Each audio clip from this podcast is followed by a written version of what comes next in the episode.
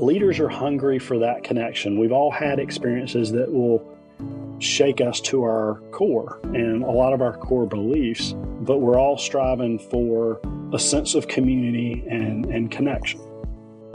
Hey everyone, I'm Katherine Lawson, and this is the Longleaf Pod, where I talk to people who are adding value to communities across North Carolina. In this episode, I'm talking with Brian Etheridge, the president of Leadership North Carolina. In this episode, we talk about training the current and future leaders of the state, why learning to listen is key to transformative change, and breaking down silos to build a better future. Enjoy the show. All right, Brian, thank you so much for talking with me today. Absolutely. Thanks for having me. Brian, you are the president of Leadership North Carolina. Tell me kind of the one sentence or two sentence version of what that organization is. Leadership North Carolina's mission is really all about engaging and informing leaders from all across North Carolina. And we really do that through an annual program uh, where we select 55 or 56 leaders from the business, government, education, and nonprofit sectors each year and those folks go through a cohort and travel to six different cities around the state to learn about the issues and opportunities facing North Carolina and really how they can engage to help shape the next chapter of North Carolina's future. Mm. So, how long have you been the president of, we're just going to call it LNC? Sounds great. Um, so, I joined Leadership North Carolina uh, in March of 2006. So, uh, in a couple of months, I'll, I'll hit my 13 year mark, lucky or unlucky. Uh, but it's been a tremendous, it's been a tremendous journey thus far and a real uh, privilege to be able to meet leaders each year, some of whom are lifelong North Carolinians and some are very new to the state. And this gives them a great opportunity to learn about what makes North Carolina tick, but most importantly, yeah. how they can engage and be involved in being a more engaged and informed citizen in the state of North Carolina. Did you think that when you joined the organization that you would be there for 13 years? I will confess, I don't know that I thought that far ahead, but I actually started uh, my career as a as an elementary school teacher. So I took a very nonlinear path to to leadership North Carolina. But that is not that different than a lot of the leaders going through leadership North Carolina. I, mean, I think many of us um, look at where we are now and uh, wouldn't necessarily have projected this is where we're going to be, even as type A or driven as many of us are. Um, uh, increasingly, a lot of leaders are really open to where those opportunities present themselves and those doors that open, and opportunity begets opportunity. And that's kind of my story of how I got here as well. We keep having uh, new initiatives and new opportunities that um, develop at Leadership North Carolina, which is part of why I've, I've continued to stay so engaged and passionate about the work that we do. So you get to meet new leaders, existing leaders from around the state. You get to take them all over the place and introduce them to, you know, the issues and challenges and opportunities facing facing the state. What does that what does it look like planning out that kind of a year? I am supported by an incredible team and an incredible board. So, our program director, Kelly Turner, who's been with us a little over five years, helps run point on the programming part of uh, the ledger. And the way we structure the program is when folks complete the program each May, they immediately transition into helping provide guidance, planning, and content for the subsequent year folks obviously come out of it very fresh because they've just completed the program and immediately shift from being a what I would call a participant, kind of a consumer type posture, to more of an um, planning leader kind of posture of uh, helping think about the experience they had. And, and a lot of our classes do this. How can we make this experience even better for the next cohort that's coming behind us and continuing to build on that experience? So a lot of it is thinking about experiences we can expose the class to, whether that is a uh, a trip to say a hog farm uh, in eastern North Carolina that is using a digester and modern technology to help take hog byproduct and create renewable energy out of that. Uh, mm-hmm. If it's visiting the state port, if it's visiting an economic development site in the western part of the state, to interactive activities and simulations to help kind of make that learning more meaningful and longer lasting.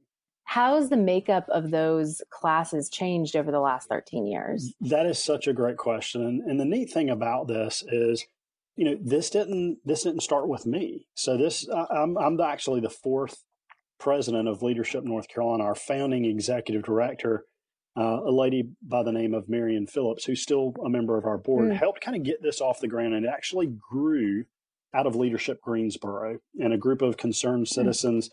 civic leaders in the Greensboro community in and around Guilford County helped launch this.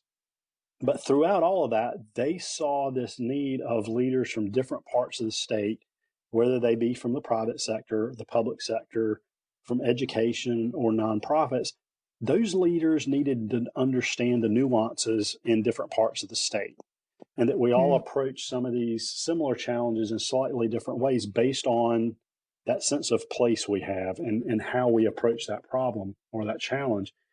The neat thing about this, Catherine, is early on, it was a lot of folks that had been in North Carolina for a good while, but very quickly you started seeing folks who were relatively new. And when I say relatively new, five years or less, coming in, seeking out Leadership North Carolina as a way to get a quick, very comprehensive understanding of how North Carolina is structured, an appreciation for institutions like our community college system, our university system, our private colleges and universities, but also how state and local governments interplay with one another.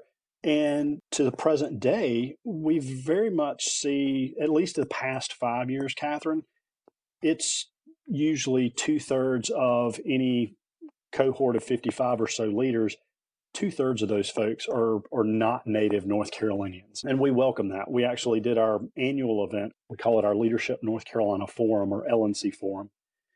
We had that last Thursday at Market Hall in Raleigh, and, and we had a we had several folks in the crowd who'd been in North Carolina less than a year. There are so many folks who have seen opportunity, sought out, and moved to North Carolina. And we see Leadership North Carolina as a great way to help those folks learn more about the state and connect with other leaders, uh, building their own network across the state with with that kind of common bond of we all have a an appreciation and sense of a shared community. Uh, that shared community being uh, certainly the places we come from, but also the broader state of North Carolina. So Brian, you're you are originally from North Carolina, correct? I am. Yes, ma'am. I uh, yeah. born and born and raised in this part of the state. The accent certainly gives me away, but I, I grew up about a I grew up about an hour south of Raleigh in Lillington, which is the county seat mm. of Harnett County. So, how has being a part of of Leadership North Carolina affected even your perspective on the state as somebody who has grown up here and called it your home since you were born? It gives me a, an even deeper appreciation. One of the things that we start every program with, we think it's really important for everybody to have a sense of perspective and that what you see around you hasn't always been here to kind of help develop some understanding of the institutions and culture of North Carolina. So we we cover about 400 years of North Carolina history during that that orientation session to give folks oh, some wow. perspective. I grew up here, born and raised in North Carolina. I'm also a former elementary school teacher, so I taught fourth grade. The 400 years of North Carolina history we cover during our orientation session, it's about a four hour endeavor, but it is so incredibly intense and meaningful and comprehensive. I, I only wish I could have conveyed that passion and level of content to my students when I taught fourth grade more, more than a few years ago. So as a native North Carolinian, it just gives me a deeper appreciation for some of the more uncomfortable parts of our history that we have struggled and wrestled with and, and in some cases mm. have not truly resolved.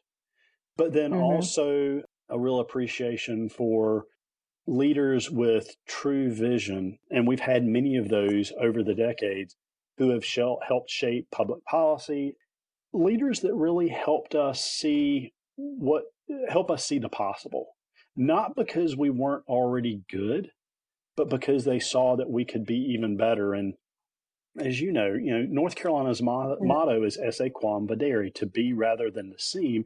And a lot of these leaders from both sides of the aisle have helped us to kind of live into and look at where we could be, not just being content with where we are. Yeah, I love the the notion that leadership requires at some level an appreciation not just for where we've been, but a vision and a hope for what can happen next. And one of the things I find so fascinating about your all's program is that it is explicitly multidisciplinary and you're taking leaders from different places and introducing them to different different versions of the same story of who North Carolina is, where it's come from. And I'm curious what the thought process behind that is, partially because I think that right now we're seeing we're seeing people and we're seeing notions of leadership become increasingly segment segmented. You know, we have political leadership in one bucket and we have business leadership in one bucket. And there's a pull, I think, for more interdisciplinary, more multidisciplinary approaches to problem solving, which is something that you are very explicitly trying to get the leaders that come through your program to think about. What prompted that kind of an approach? Part of part of what fuels it is North Carolinians, even from our very beginnings, have never quite been what I would call all the same stripe, monolithic. We've traditionally been a fairly diverse group of folks who historically are pretty independent thinkers. Sometimes that leads to some challenges as we try to coalesce around some things. But one of the things that we have found really helpful is, and I learned this as in my education training, not everybody learns the same lesson the same way. And we try very much mm. to make things interactive, to provide a lot of time for folks to engage one another in conversation. Um, one of the real lessons that we try to impress on folks we need to break down those silos. Leaders of all stripes need to be having conversations they need to build understanding and most importantly they need to develop relationships among leaders from different sectors and perspectives. That's how you mm-hmm. build community and and trust and and respect. So a lot of what we talk about at leadership north carolina it starts from the very beginning uh, but we kind of keep preaching it so to speak as we go through the program year is the old adage of a cup of coffee leaders need to be willing to have three cups of coffee with other leaders who see the world differently than they do. And it's not from a perspective mm-hmm. and it's not from a posture of, I want to educate you on how I see things. It is more of a posture of, I want to understand why you see the world the way you do, not to change your mind, but to simply understand and and that's hard. That's hard for all of us. We all want to be heard, but mm-hmm. but the but the kind of rule of thumb we have with this three cups of coffee is simply, I would invite you know, Catherine, if you and I were to do it, I would invite you to coffee and say, Catherine, tell me your story. Tell me how you see the world and how you came to believe the way you see the world. And my job is simply to listen. It's not mm. to say I disagree or have you thought about it this way? But it's simply to listen to you tell your story. That second cup of coffee, we then flip the script and, and I share my story of how I see the world and, and you're learning from me. And then by mm. the third cup, we can start having some conversation about our different perspectives, maybe where we agree, where we disagree, but it allows us to build a rapport and we can disagree about things without it getting personal, which is very counter to what we see in the public square these days. And, and we've really mm-hmm. started at Leadership North Carolina kind of honing in on, you know, we've got our tagline on our logo that says inform, engage, lead. But we've also got some really what I call um, driving principles, some things that really make us who we are and help cultivate the culture we seek to cultivate at Leadership North Carolina. And that is really, we have a shared community. And for us, that shared community could simply be your neighborhood, but it encapsulates the entire state of North Carolina, all 100 counties, and that we all have a stake mm. in that in that community. The second thing about that is that we we are committed to civil discourse of of having tough conversations but making sure those are fruitful and productive and we're respecting one another. And that's not easy. Um, that is mm-hmm. not easy. We're, we, we don't have the market cornered on that, but it is a, like many things, it is a work in progress and it's something that we continue to work at and strive for and, and want to get better at. And then that third component, that third kind of driving principle is really a commitment to service. And a lot of our alumni, uh, several of them mm-hmm. serve in the General Assembly, uh, we've got folks serving in the governor's administration. We have folks who are local mayors and town commissioners and county commissioners. But many, many of our alumni are also serving on nonprofit boards and state boards and commissions. These are folks that, as they're looking at leadership in North Carolina, many of them were already leaders to begin with. They had already demonstrated some of that community leadership, but they're never content to coast that they always want to find a way of how they can leave North Carolina better than they than they found it. Going back to what I shared earlier of, of some of our visionary leaders who uh, really looked at North Carolina of what we could be, not because we weren't already good, but seeing that that potential um, in us, not just institutions, but institutions and people of, of how we could collaborate and partner and help help all of our citizens meet their meet their full potential.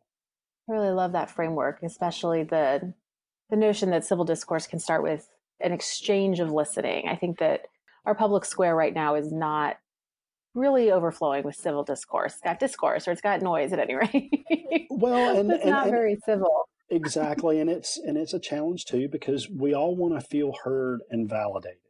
Um, but we're, mm-hmm. if we're only having conversations with folks that see the world exactly the same as we do, uh, then we're just creating echo chambers. And I think it's really mm-hmm. important that um, we not only hear what other folks have to say, but we seek to understand why they believe what they believe. And and the hard part for for all of us around that is that takes time and that that is an incredibly yeah. precious commodity. We all get to choose how we allocate out those same 24 hours a day we all have.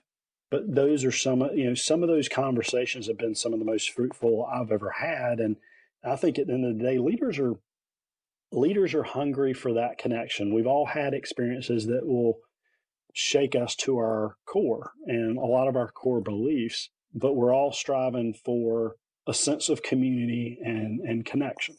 Yeah, and I think what I I'd be curious to see how how this would play out in a less structured environment, but in the one that you've described, this notion of like this rule of three cups of coffee.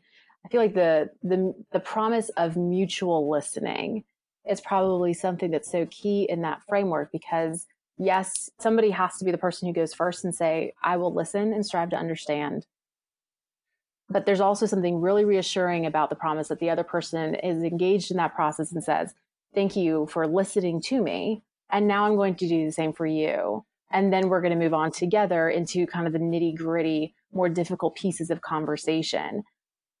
Absolutely. And it takes that, what we hope to continue to cultivate is you know, ground rules of how we're going to go about having this mm. conversation it doesn't have to be coffee. We've known for for mm-hmm. years and years and years, food is a great balm. As Tim Russert's dad used to say, you know, you've got to eat. and gathering around a table is not just the food that sustains us. It's those connections and it's those relationships that enrich our lives, not just sustain us. And I think that's mm-hmm. that's the challenge too of of making making time for that making time for it and and practicing it which i think is something it sounds like you you try to cultivate with the way that you do your programming around leadership north carolina. Because listen i mean listening is a skill. Learning to listen without feeling the need to defend or explain or respond or rebut is something that you just have to practice. And it becomes i think easier to be the type of person who is willing to take that first step of listening without necessarily a guarantee that somebody's going to be willing to listen back. but you have to have those people who start. You have to have people who are willing to say, all right, everybody come to the table. We're going to start with listening and we're going to see if we can have something productive happen after that. But you give people space to practice that. Well, and, and I love that that's a priority of of your program. Well, and and thank you for that. And and and it it becomes easier over time come this May we will have crossed the 1,200 alumni mark. 1,200 leaders oh, all wow. across the state have been through Leadership North Carolina since our first class graduated in 1995. And, and 2019 marks our 25th year. We are very fortunate from our from our staff to our board uh, to the members of our planning committees uh, that help facilitate the sessions, those six sessions. they are all really committed to making sure each successive class builds on the experience they had. And they've really done a great job of helping us refine that culture of mutual respect. And it's not that mutual respect to the point where we gloss over the difficult parts. I mean, we, we will address, uh, you know, going back to our orientation session, we, we cover slavery. Mm-hmm. We mm-hmm. cover, mm-hmm. we cover, um, you know, uh, 1898 and the red shirts and the coup d'etat mm-hmm. in Wilmington, North Carolina. Uh, yeah. We cover Jim Crow and the civil rights era. We visit the International Civil Rights Museum and Center in Greensboro and visit the lunch counter in context after going through that orientation session to learn that there are there are lessons to be learned uh, from the difficult parts of our past sometimes parts of our past that we've not fully resolved or dealt with, but they do give us a window of how we could move forward. And, you know, you couple that with three cups of coffee and, and, and each class kind of really forms a bond. I mean, after you travel the state with a group of folks over six to seven months, you build that level of trust. And those folks really form, in a lot of cases, lifelong friendships with with folks, and then you've instantly got this network of of other leaders across the state who, when you run into a challenge, you run into a problem in your respective community, you've got you've got a lot of other folks that you can either connect with over social media or pick up the phone or send an email to and say, "Hey, I'm struggling with this. Our community is dealing with this issue. How have you in your community dealt with this. Is this anything y'all have encountered? Where are some resources? Who could we connect with to help us address this? And you've got this this ready and willing network to to help you tackle some of those things. Mm-hmm. So, bearing in mind this, you know, we've been talking about this idea that you know you can't understand where you are and where you're going without understanding where you've been. So, you've mentioned you were a middle school teacher um, before you ended up in this position. What did that journey look like? so, growing up in Harnett County, I was very much looking forward to college, actually, very excited about leaving Harnett County and going somewhere new. Mm-hmm. That new for me was the University of North Carolina at Wilmington. It didn't hurt that it was 10 minutes from Wrightsville Beach and 10 minutes from downtown Wilmington. Mm-hmm. But it was quite different than growing up in, in Harnett County. And Harnett County was wonderful. Like it was a truly amazing place to mm. grow up. And I had the benefit of of growing up in town in Lillington, but our family had a farm. So I got I got the incredible privilege of having kind of somewhat urban and rural woven right into who I was. I, I felt like I could mm. toggle between and understand both of those pretty well. So I went to Wilmington. I started out as a political science major. Um, thought I wanted to to practice law and decided fairly early on, mainly because I was volunteering with a Big Brothers Big Sisters program in inner city Wilmington. And I was like, this feels hmm. more mm. like the right fit for me than than law. So I changed my major to elementary education. Finished up at UNC Wilmington. Got a great education, a great teacher education experience. Taught for two years in Wilmington, uh, taught second grade there, and then hmm. uh, moved to Wake County and taught at a year round elementary school for another four years uh, second grade, and then third grade, fourth grade, fifth grade at risk students, and then fourth grade for a year. And, and fourth grade was a ton of fun, you know, doing North Carolina history. But after that, I got kind of restless and I, I felt this need to have an impact outside of the four walls of my classroom. Mm-hmm. I loved working with the kids and the impact and watching them learn. And there's nothing more humbling than being a young educator wearing a tie every day because, you know, I was young and I was like, I wanted to, mm-hmm. I, I wanted to, you know, demonstrate professionalism.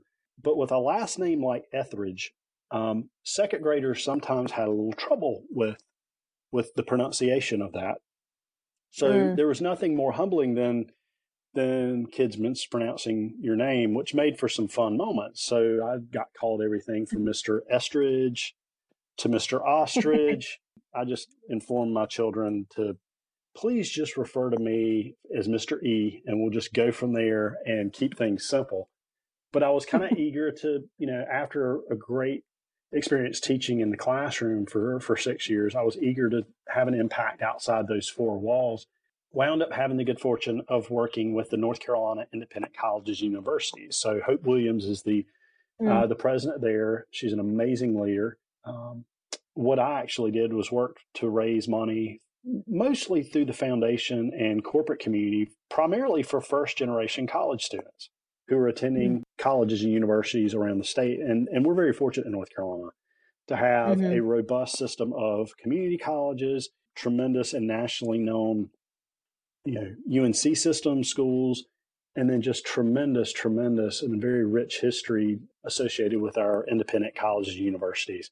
And then that transitioned uh, through a mutual connection to the opportunity at Leadership North Carolina.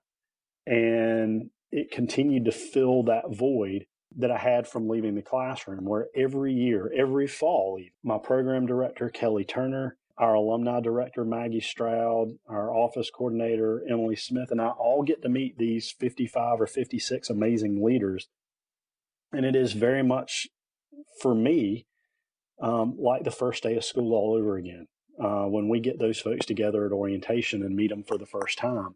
And you just really come away with this sense of appreciation for the state of North Carolina because at the heart of all that our state has grown into, it's it's our people that really make the difference. We have some tremendous institutions and history and accomplishments but at the end of the day it's it's our people and the potential that they hold that gives me the most uh, hope for for the future of the state yeah, that's such a neat kind of through story between your experience teaching and you know, meeting new kids and every year and getting excited about teaching them to your current position which on its face would not seem that similar but you still get that excitement of meeting new people helping them reach their potential and being part of what exposes them to a broader world. Absolutely. I feel very lucky and very fortunate. Uh, but it's also a humbling experience because we want to continue to build on the experience that, that all these leaders are having. Uh, and there are a number of things that they share in common and experiences that we provide that they all reflect fondly on. Not only are we striving to break down silos among the leaders in the state, but it also helps as the year progresses from orientation to government to education to health human services to economic development and then environment that those sessions those topics don't exist in a vacuum they don't exist in silos you mm. make policy changes in health and human services and it can very well have a ripple effect in education or economic development or government and vice versa. So, um, understanding that, that there's interconnectedness among all of these these topics, but we're also well aware of the fact in a typical session that lasts about two and a half days, there's no way we can cover everything in health and human services in two and a half days. There's no way humanly possible we can cover everything in education or economic development in two and a half days. But we do want to give folks as comprehensive a lesson and experience in that as we can and leave them hungry to continue to learn more and, and to really help foster foster that sense of curiosity um, to, to keep learning, to keep building connections and uh, developing as leaders. So after having gone through, you know, 13 cycles of those six topics and different presentations in different cities, what do you have a particular favorite one that you like seeing kind of reinterpreted year by year? That is such a great question. There's several we do, Catherine, that that are particularly poignant and have evolved over time. But one that a lot of our classes mention time and again that is both very personal and meaningful and beneficial for them is during our health and human services session, we will do a simulation we call making ends meet. The class is put in a scenario where they are a family of four on public assistance. And what I mean by public assistance is they're using SNAP, Supplemental Nutrition mm-hmm. Assistance Program, what, what many folks grew up with knowing is food stamps. Um, they're using SNAP and they're using WIC, Women, Infant, and Children's, uh, which is a uh, an additional program uh, around um, you know child nutrition, and they're using those vouchers, so to speak, to go grocery shopping for mm-hmm. a family in a scenario. Um, they may have issues in their scenario that deal with transportation. There may be issues uh, around homelessness. Um, there may be a child in that scenario who's got a birthday, and how do you navigate providing food for your family, but also celebrating maybe it's that child's seventh birthday? And the dignity of those individuals, um, understanding some of the stigmas that may come with uh, with being um, in those programs, but also uh, having our leaders walk in uh, a scenario where they're getting to see the grocery store and, and shopping for food in a in a different set of circumstances. Many of us many of us walk into any given grocery store, and for the most part, you know, if if we want something on the shelf, we can find a way to get it. Uh, but there are limitations to what you can buy with SNAP or WIC and helping mm. folks understand the nuances and some of the cumbersomeness of some of these programs and their very defined role in help helping with issues around hunger and food insecurity. And that weaves its way through the, the Leadership North Carolina program of understanding how food insecurity impacts children in the educational setting and the longer health impacts and how that in, impacts health and human services and then certainly government and investments in children and families and how that impacts economic development later in life. So, and then how those issues around food insecurity differ from one region of the state or one county to another. And there are now some very concerted efforts of how do we address in, a country that is known for abundance, how do we help some of our most vulnerable citizens who are struggling on a daily and a weekly basis with providing nutritious food for for their families and dealing with those issues around food insecurity. Yeah, that's a a very pressing issue and it's one that is I think getting more and more complicated but also more and more attention. And that's that's a neat way to kind of personalize it for the people that come through the program. Well, and it's been helpful too for folks. Uh, we've had classes as we kind of do a debrief of this. We'll, we'll have you know folks who are you know involved with SNAP and WIC come and kind of give folks a a tutorial, so to speak, of how these programs work, how they're funded, where they're funded from, what you can, what you can't do. Dispel some of the myths about the folks who are utilizing this program. Mm-hmm. But then when we debrief, you know, on occasion there will be leaders in the class who are like, you know, as a child, my family, we used SNAP or we used WIC. As a young adult or as I was just getting out of college, you know, and, and making this real, making this personal. I think in a lot of cases in our public discourse, it's very easy to see folks as other or language we may use that's more they or those folks our approach at Leadership North Carolina is it is it is us. It is we. Mm. Uh, we as North Carolinians. What's important for us to really realize is we all have stories of how we got here. Whether we got to North Carolina by choice and we chose to chose to come here, we sought this place out. Whether we were born here and that was a choice that was made for us, or maybe it's an unfortunate circumstance of we didn't have a choice, but this is where we are. We all want to be able to help help leaders, help our fellow citizens uh, gain that voice in how we chart our path forward. So, Brian, how has your experience with leadership North Carolina affected the way that you personally kind of engage in in your community in your day to day life? So, a couple of different ways. So, it, it has certainly developed for me an even deeper sense of what I would call empathy, um, and being really hungry to see, to understand that that just what my experience may be growing up in Harnett County or living in Wake County, that not all of North Carolina is like that. Has made me very interested and hungry to get outside of my bubble, so to speak, Mm-hmm. Not only to have conversations, but to experience what other North Carolinians are are dealing with and facing. Um, so one of the organizations I'm I'm really active with uh, and have the good fortune of, of serving on the board of is is a group called the Sunday Supper, and it really grew out of it really grew out of um, Hurricane Matthew mm-hmm. and wanting to bring communities together to help support uh, the aftermath of Hurricane Matthew.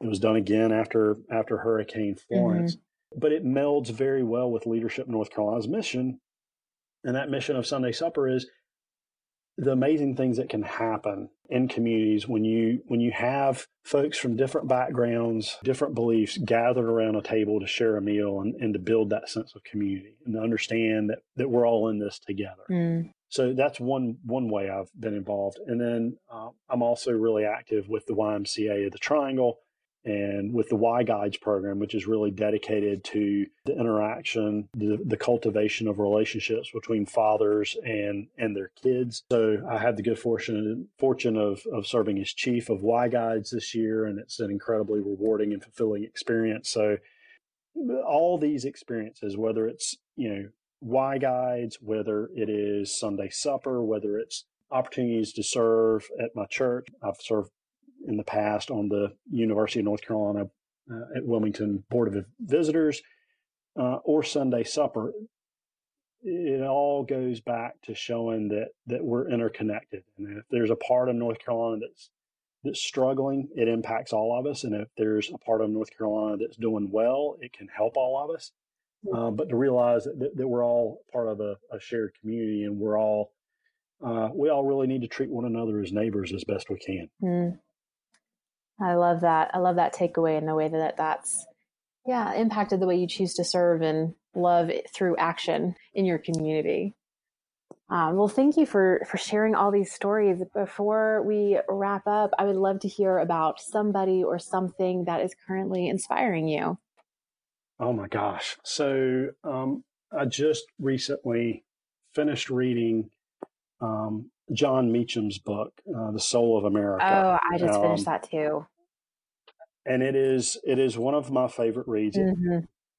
But having that point of perspective of kind of taking the long view of our history and the challenges that we've faced over time to be able to step back, take a deep breath, understand we've been through difficult times as a country before, but then get right back in, lean into the hard stuff, more determined than ever to shape where we go from here and that's certainly not easy. And there's certain days I'm exhausted and frustrated and bewildered, but you go to bed, you get up, and you go at it again. And I'm very fortunate to have um, great coworkers and teammates at Leadership North Carolina, an amazing board, but uh, an incredible faith community as well, and friends across the state in a lot of different sectors who are all going to bed at night uh, who wake up the next morning and are committed to finding how we can help make North Carolina live into that motto of to be rather than the same. Well, I wholeheartedly second that that recommendation for for Meacham's book. It's fantastic, and I so appreciate you sharing your perspective and kind of the way that you've chosen to engage with North Carolina and contribute to making it better. Well, Catherine, I can't thank you enough for the opportunity to share some time with you and your interest in, in what we do and, and our work here at Leadership North Carolina. So thank you. Absolutely. That's it for this episode of the Longleaf Pod. I hope to share these conversations once a week and hope you'll join in next time. If you like this podcast, please share and subscribe. And if you have thoughts about the podcast or ideas about a person you think should be interviewed, you can find me on Twitter as at Cat Lawson. Thanks for listening.